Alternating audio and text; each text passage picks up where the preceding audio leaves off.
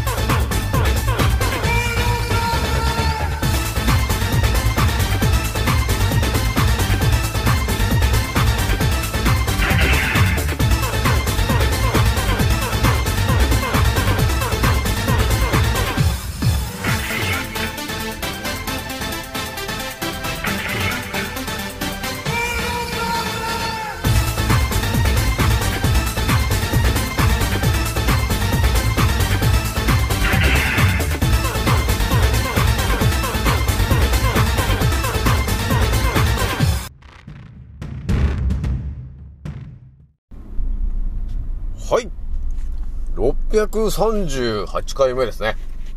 賢者の戦闘プログラム第538弾。始めさせていただきます。創造船オメガ号宇宙一の名記録マスター、青木丸でございます。今から話すことは、私の個人的見解とおとぎ話なので決して信じないでくださいね。はい。ではですね、今回ね、お伝えするのがですね、もう先に言っとくんですが、これ今回ね、またね、青木丸ワールドが炸裂しちゃう内容になるので、えー皆さんシートベルトの方をちょっとしっかりし、えーして聞いてほしいんだよね、と。じゃあね、一発目ね、何を話すかというと、えー皆さんね、と。まあ、人間というものがいて、えこの人間の中でね、人間でいろんなパーツがあるんだけど、その中で一番、えー、蘇生する力が高いのは一体どこなのか？っていう話で、えー、皆さんに聞いたときに、一体皆さんはどこと言うのかなというところがあったんですよね。だからね、このシンプルにちょっと皆さんに聞いてみたかったわけよ。ね、人間という、まあ、形のものがいて、その人間っていうのは一体、どのパーツの場所が、一番、その、蘇生する力が高いんですか？というところなんですけど、どうですか？皆さん。わかりますか？ね。人間という、まあ、ミトコンドリアの塊がいるんですけど、その中で一番ね、えー、蘇生する力が高いのは一体どこなのかという話なんですよ。一発ね、またこれ深い話なんだけど、ちょっとね、締めようかなと思ったんだよね。それじゃあね、えー、ひとまず私のアンカーラジオさんは、えー、現在33,271再生突破しております。皆さん、聞いてくれてありがとうという感じで、えーまた、えー今日もね、えー不思議な話をお伝えするんだけど、ひとまずね、えー明日はね、祝日なんですよ。で、祝日なんですけど、えー青木丸がいる、今いる会社はですね、普通に出勤だというところがあるので、普通に明日お仕事なんだよね、と、えーいうところがあるわけよ。えーそんな感じでね、えーもうそんな仕事してる場合じゃねえよっていう感じがあるんだけども、しょうがないなというところでは、まあ、とりあえず明日、普通に仕事に行くわけなんですけど、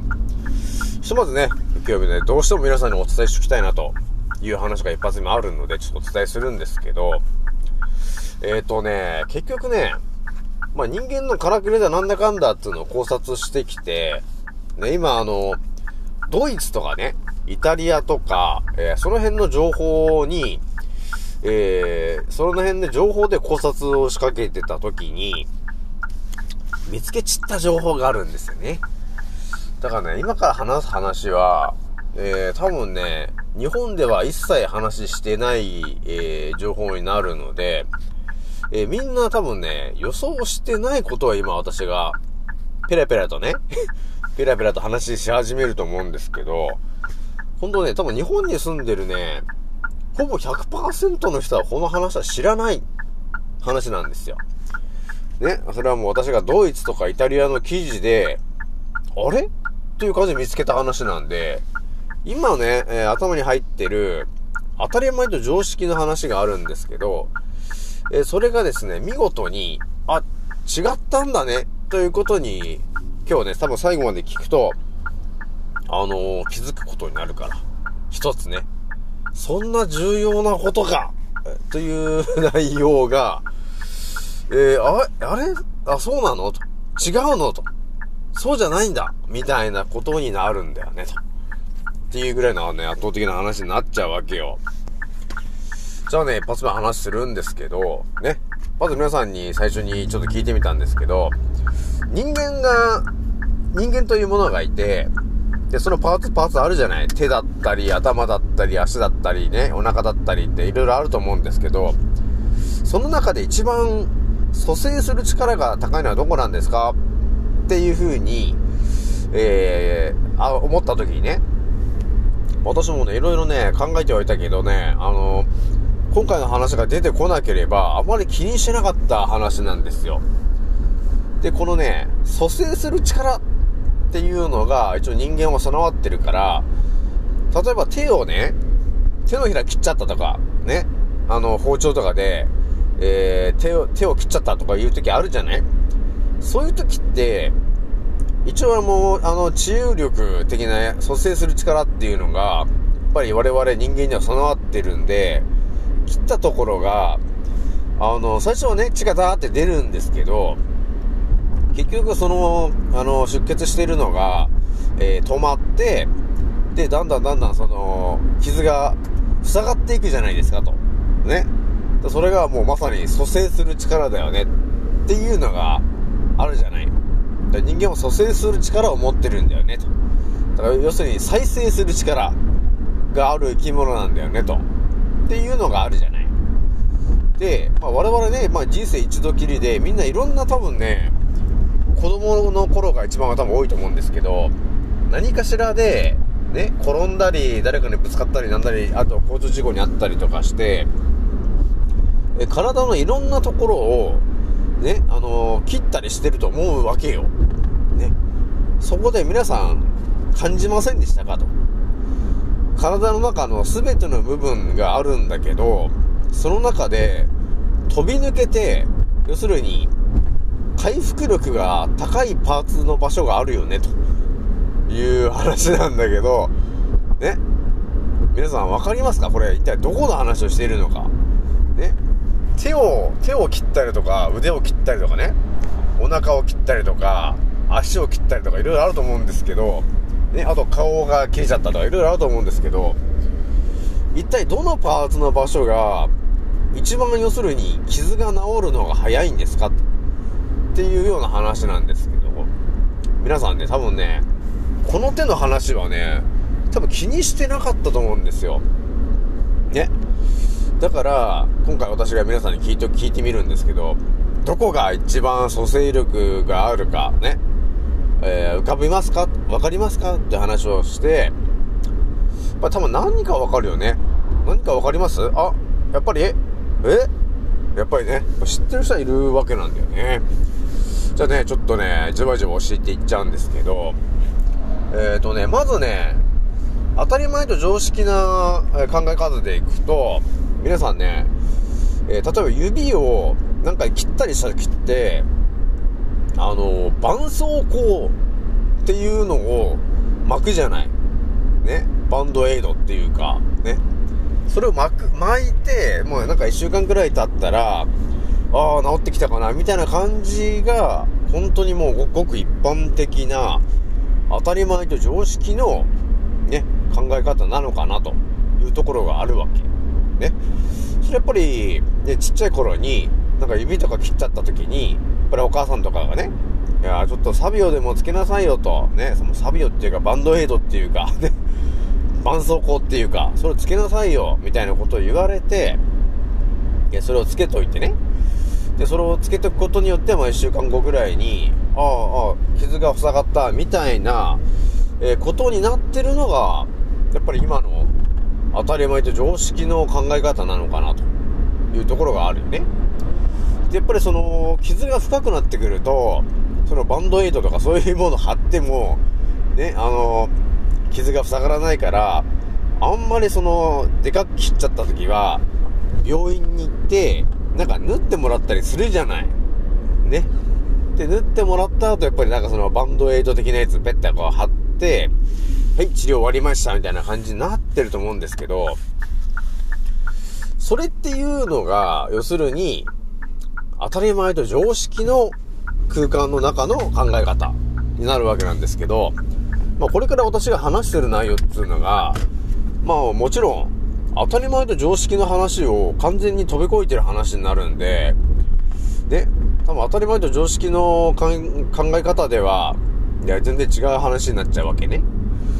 それじゃあね、まずは皆さんにちょっとお伝えしときたいのがですね、今ね、人間で今物事考えていますけど、じゃあ、ちょっと、身近にいるペットにの方に、えーその、あのーポイント当て、あの、変えるとですね、犬とか猫ちゃんがいますね、と。犬とか猫、特に猫ちゃんはよくやるんだけど、猫ちゃんっていうのもね、例えば体のどっかが、え誰かと喧嘩とかして、なんか傷つけちゃったりするじゃない。ね、あの血出ちゃったみたいな喧嘩しちゃって。その時って、猫ちゃん何するかっていうと、最初の方ね、あのーまあ、グルーミングのような感じで、ピロピロピロピロね、あれ？なんかピロピロピロピロしてるなーっていうことをやるわけなんですよね。えなので、あのー要するにピロピロピロピロするわけなんですよね、というところがあるわけなんですよ。猫ちゃんはね。えなので、あ、なんかあれなんだなと、えー舐めてんだなというところがあるよね。で、これね、あの、ワンちゃんも同じようなことやってると思うんですけど、なんか傷かなんかがあった時に、ね、あの、どっか切っちゃったとか、ね、喧嘩して切っちゃったみたいな時って、犬もそうなんだけど、やっぱりペロペロペロペロ舐めるよね、というところがあるわけ。ね。で、猫ちゃんとか、ワンちゃんとか、別にバンドエイドとかそういうものないじゃない。基本的にね。だから、ただピロピロしてるだけなんだよなって。ただ舐めてるだけなんだよねっていうところがあって、えー、まあそのうちなんか、あ、あれもう治ってんだね。ということになるわけじゃないで、またその人間の方にまたその思考を戻していったときに、えー気づくことがあるんですよ。あれ？と、犬と猫って、なんでそのピルピル、あのね、舌舌でこう、ピルピルしてるだけで、傷が治るんだろうなと。っていうふうに考えるじゃないですか。なんでなのかなってね、考えるじゃない。で、えー、私がね、思ったのが、皆さんね、まあ、いろいろ、その人生の中で、いろんな怪我してる中で、皆さんね、ほんと究極なこと言うんだけど、口の中を、あの、切ったりしたことあるよ、あるよね、と、えーいう話なんですけど、どうですかね？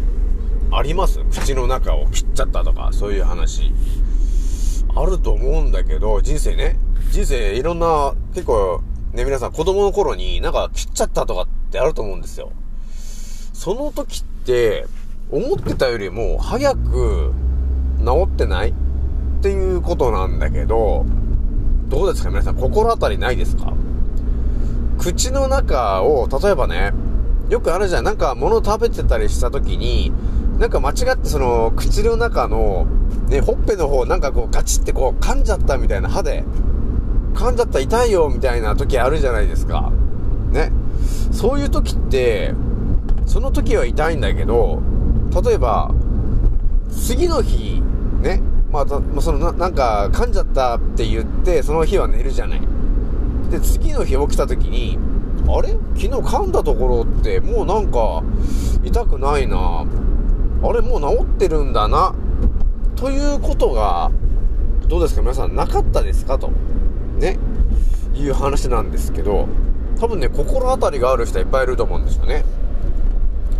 あ、確かに青木丸さんそうかもしんないねと。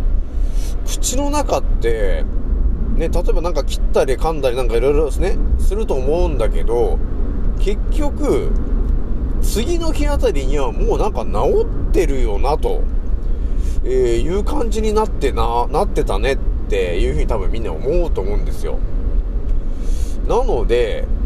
もしかしてと、口の中って何かあるんじゃないのかなということに気づくと思うんですよ。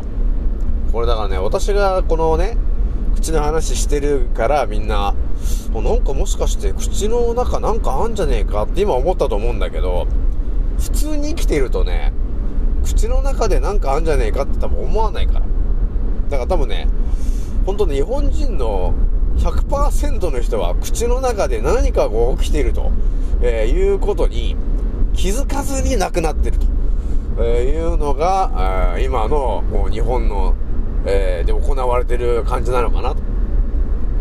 じゃあね、皆さんには、え究極な情報をちょっとお伝えするんだけども、えこれはね、ドイツのね、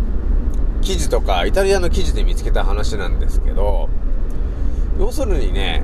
口の中っていうものが、まあ要するに何かがいるわけなんですよ。口の中にね。で、何かがいると思うんだけど、今の日本でいう、この、口の中に何かいる的な、え考え方の、当たり前と常識なところをまず見てもらえるとですね、やっぱり口の中イコール、歯があるよねと、まずね。歯があるんで、そして虫歯っていうものができるじゃない。ということは、えー、自動的に、もう皆さんがね、ほんと当たり前と常識で今刷り込まれてるシナリオをお伝えするとですね、口の中には、えー、要するに虫歯になる、なんか菌みたいなものがいっぱいいるんだよね、と、えー、いうところが、えー、見えてくるわけ。えー、なので、そこが大事なんだよね、と、え、いうところちょっとね、あるわけなんですよ。なので、口の中には、え、実は、ね、まあ、いろんなものがいるわけなんですけど、まず、えー、当たり前の常識で考えた、え考えているのは、えー、口の中には歯があって、歯というものは虫歯になりますと。で、その虫歯の原因は、え口の中にいる、要するに、ばい菌みたいなものね、えーと、その、プラーク的な、その、えー、ばい菌がいますと。なので、それが原因で虫歯になってるんだよね、と。なので、そのばい菌みたいなものを、えー、毎日ね、歯磨きをちゃんとやって、えー、その細菌的なやつを、ね、ばい菌を、毎日ね、食後に落とさないと虫歯になるんだよねというのがですね、この当たり前と常識の我々の中に、えー、す、すり込まれてきた、えー、シナリオなんだよね、と。でもこれ多分ね、本当に戦後ぐらいからずっとこれすり込まれてる話なんですよ。ね。だから口の中には虫歯の原因となる、そのプラーク的な、ね、えー、良くない、えー、細菌がいっぱい住んでるんだよね、と。えー、なので、ちゃんと歯を磨いて、えー、欲しいんだよねと。そうすることによって虫歯になりにくくなるからねと。っていうのが、ね、この日本で刷り込まれてる常識の話。で、このドイツのとかね、イタリアの人たち、これね、あのー、ドイツとかイタリアのお医者さんが言ってる話なんですけど、えー、我々もねと、えー、もともと、口の中には、その虫歯になるね、虫歯にさせる、そういう悪い、えー、菌みたいなものがたくさんいるんだよね、と、えー、いうことで、医学でも学んできましたと。で、それが、もう本当に当たり前と常識のような話で、ずっとそれをやってきたんですけど、えー、2000年ぐらいからねと、ちょっとおかしいなということに気づいてしまったんですよねと。いうことが書いてあるわけなんだね。これがね、何を言いたいのかっていうとですね、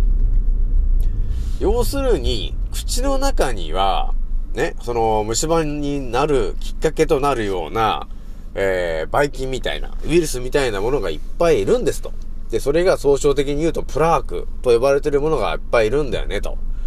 だからそれを、ね、歯磨きとか、要するに、フッ素塗布とかね、フッ素入り歯磨き粉っていうので、えー、定期的に掃除をしないと虫歯になるよという話を、え、当たり前のように、ね、それは真実だというふうに昔からね、え先生から先生に、あとは教科書に載ってたりしてるから、それが当たり前だというふうに捉えていたんだが、2000年ぐらいからおかしいことに気づいたんだよね、と。それはね、何に気づいたかというと、実はね、と。口の中には、口腔細菌と呼ばれてる、ものすごい数の、えー細菌たちがいるんですよね、と。で、虫歯になるのは、その中の、えー数種類の細菌だけなんだよね、というところが見えてきたんだよね、という話があって、今まで我々がね、口の中にいる、要するに細菌たちは、すべて虫歯に直結するような悪いものたちばかりなんだという風に教え込まれてたんだけど、実はそうじゃなくて、口の中にいるほとんどの口腔細菌は、えー我々の、えー健康というところにものすごく直結する大事な細胞たちだったんだよね、ということが気づいちゃったんだよね、と。えーいう、えードイツとかイタリアの、要するに先生が言ってる話なんだよね、というところになるわけ。だからね、あのーなんていうのかな、ほんとね、口の中にそもそもね、なんか細菌みたいなのがいるっていうのはみんな多分知ってると思うんですけど、それが、ね、多分大体細菌イコール悪いみたいな感じがあるんで、口の中にいる細菌が、多分ほとんどが悪いものだと、えー信じ込んでいたんだけど、実は違うんだよね、と。えーほとんどが、要するに、いい細菌なわけ。えーなので、その医者が、お医者さんがね、言ってたのが、要するにの話をしてしまうとね、と。口腔細菌と呼ばれてる細菌が口の中中にはたくさんいるんですよ、と。で、その口腔細菌っていうものは、腸と同じように、その、口腔細菌のね、バランスを取り合って、要するに調和をし合って、えー、その環境で生きていますということになってるんだよねと。そういうからくりで、口腔細菌たちも生きているんだよねと。で、病気になる人っていうのがいるんだけど、その病気になる人っていうのは決まって、口腔細菌のバランスが乱れてる人なんだよねと。っていうところまで、実はもう研究が進んでいますと。で、いうことを言っておりますと。で、さらに、口腔細菌の中に、アルツハイマーとか、ALS とかね、えーそういうものに直結するような、えー細菌たちも実は存在しているんだよね、と。っていうところも、もう掴みかけてんだよね、というところまで実は、進んでるわけなんだよね。なので、ね、あの、分かってきてるのが、口腔細菌と呼ばれてるものがとても大事なんだよね、というところが見えてきて、そのからくりを少し皆さんにもお伝えしましょう。実はね、あのー口腔細菌っていうものたちは、我々が口の中に何かものを食べますよね、と。その時に、その食べてるものを、と、要するにシトルリンとか、アルギニンとかと、あのーまあ、合成して、一酸化窒素を作り出して、えー食べ物と合体して胃に流してると、えーいうことが判明しております。ね、あのーそんな、そんなことやってんのって思うじゃない。えーだから実はね、そういう風なことを、口腔細菌たちはやるためにいるわけなんですよ。だから食べてるものを、ね、食べ、食べてる時って、やっぱり食べやすくするために、たくさんの唾液を出したりとか、するじゃない。その時っていうのは、要するに、口腔細菌たちがたくさんいて、えー、細胞を活性化させないといけないじゃない？食べる時って。ね、唾液をたくさん出して、消化がしやすいように噛んで、それで喉の奥に入れると。っていうからくりなんですけど、そこには、あのー細胞を活性化させないといけないという、えーことが必要になってくるんで、おのずと一酸化窒素というものを、要するに咀嚼してる時に、作り出して、で、それでたくさん噛んで、えー胃の奥に入れてると、えーいうことを、腸内細菌がサポートしてくれることによって、我々は食べ物を無事に食べてるんだよね、ということになってたわけなんですよ。で、そのね、一酸化窒素が練り込まれてるものを食べてるわけなんで、えーそこ、道中を通っている、ね、喉が活性化されたりとか、え胃の中が活性化されたりするわけなんですよ。で、胃の中が活性化すると、あ、なんか物が入ってきたなっていうことになり、胃液をたくさん出して、えー溶かすと。っていう、そういう反応が全て、えースムーズに行くようになってんだよね、ということになってたわけなんだけど、そこのからくりを全く我々教えられてきてないから、誰も知らなかったんだよね、という話な、話なんだよね。だからね、多分私これスラスラって今言ってるけど、多分日本で出てこない話なんで、本当にね、100%の方はこの、この話知らないから。ね。えーなので、ちょっとこれね、皆さんにお伝えできてよかったなと思ってるわけなんだよね。なので、口腔細菌というものがとても大事になるので、少し前もね、ちょっとお伝えしたんだけど、リステニンとかね、えーマウスウォッシュとか、そういうものっていうのは、やっちゃいけないんだよね、というところがあります。だそれをやることによって、口腔細菌の、えーバランスが崩れて、免疫力が一気に下がるというところに直結しちゃいますからね。だから、口腔細菌の数が減ったりすると、あの、リアルに胃潰瘍とか、そういうところに、あの、直結するから。あの、胃が活性化しなくなっちゃうからね。っていうことになるわけよ。なので、えー、大事になってくるんで、ね、口腔細菌という細菌たちが口の中には大量にいます。えーなので、えー、大事にしてと。で、特にフッ素を、あのーやばいんで、あのー注意してねと。えー口の中が、要するに、除菌されちゃうよということになって、一気に、あの、口腔細菌が減っちゃうから、それで体調が悪くなっちゃってると。っていうことが見えてきてますんで、えー、だフッ素と、あれも本当はね、論外。えーフッ素イコールもう発がん性なんで、そんなのをね、歯に塗ってるようでは、発がんしてくれと言ってるようなもんなんで、えーやんないようにしてほしいなというところがあります。なので、ね、皆さんね、えー一度立ち止まってもらって、歯磨き粉でまだね、フッ素入れないやつ使ってる人いると思うんだけど、あれはですね、使えば使うほど口腔細菌が死んでいっちゃって、え免疫力が下がります。で、さらに虫歯にもなりやすくなっちゃうから、使わない方がいいからね。えまあ私がお勧めしてるのは、無添加の、えー洗うっていうピンクの、あの、えピンクの歯磨き粉。これ今私使ってるやつなんで、えーぜひともお勧めしたいなと。一日中歯がツルツルしてるんで、ぜひともやってもらいたいということになります。ひとまずね、えー今回その口腔細菌と言われてるものの、えー真実をね、ちょっとお伝えしたんで、ちょっと皆さんもね、気にしてもらえると、えーとてもいいかなというところがあります。えーなので思ってるよりもやっぱり大事にななってくるんで、えーね、だからやっぱり赤ビーツとか、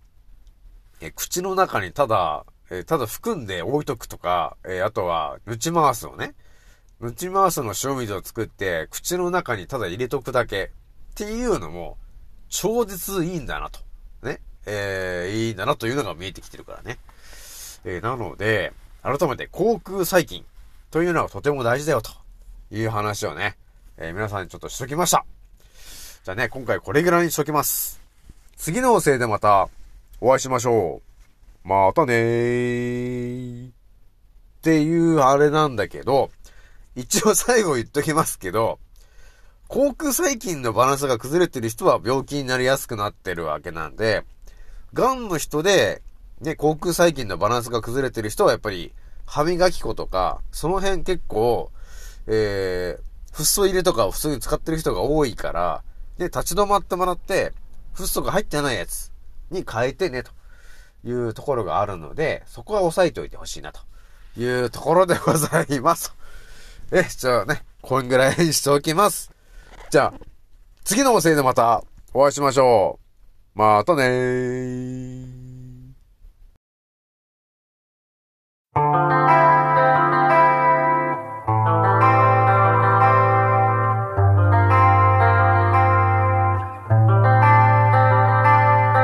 ソファラにいつも鏡の中にあなたにいつか見た君へ。中で形として終われないなら死ぬ人生俺らみんな代わりのいいねたまにの人間今はスリーピンビューティー夢の中で形として終われないなら死ぬ人生俺らみんな代わりのいいねたまにの人間起こすスリーピンビューティー君乗せてく一度のように縮めていきたいのさ君との距離でも薄皮越しのコミュニケーションでは声も聞き取れないコンビニでも公園でものんびりデートしたいねなんて言ってたけでもこの世界中溢れるフェイクニュースのせで街に流なしで繋がった中 like a live on direct この先だってまだまだ感動したい。でも反応しない眠りの森の美女腰割らせる内面たとえ0.01でも生じゃないなら合わないピーチ。ものにしたいビーチ。ならスキルでしょ。突き抜けよう。君の寝床に忍び込むぶしつけも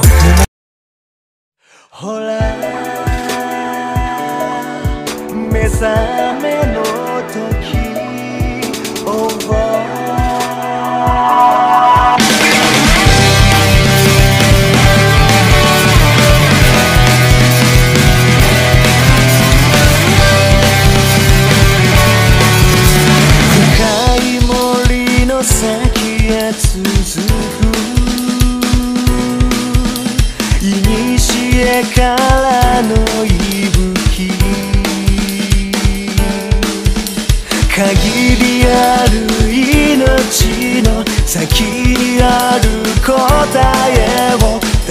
もが求めるから。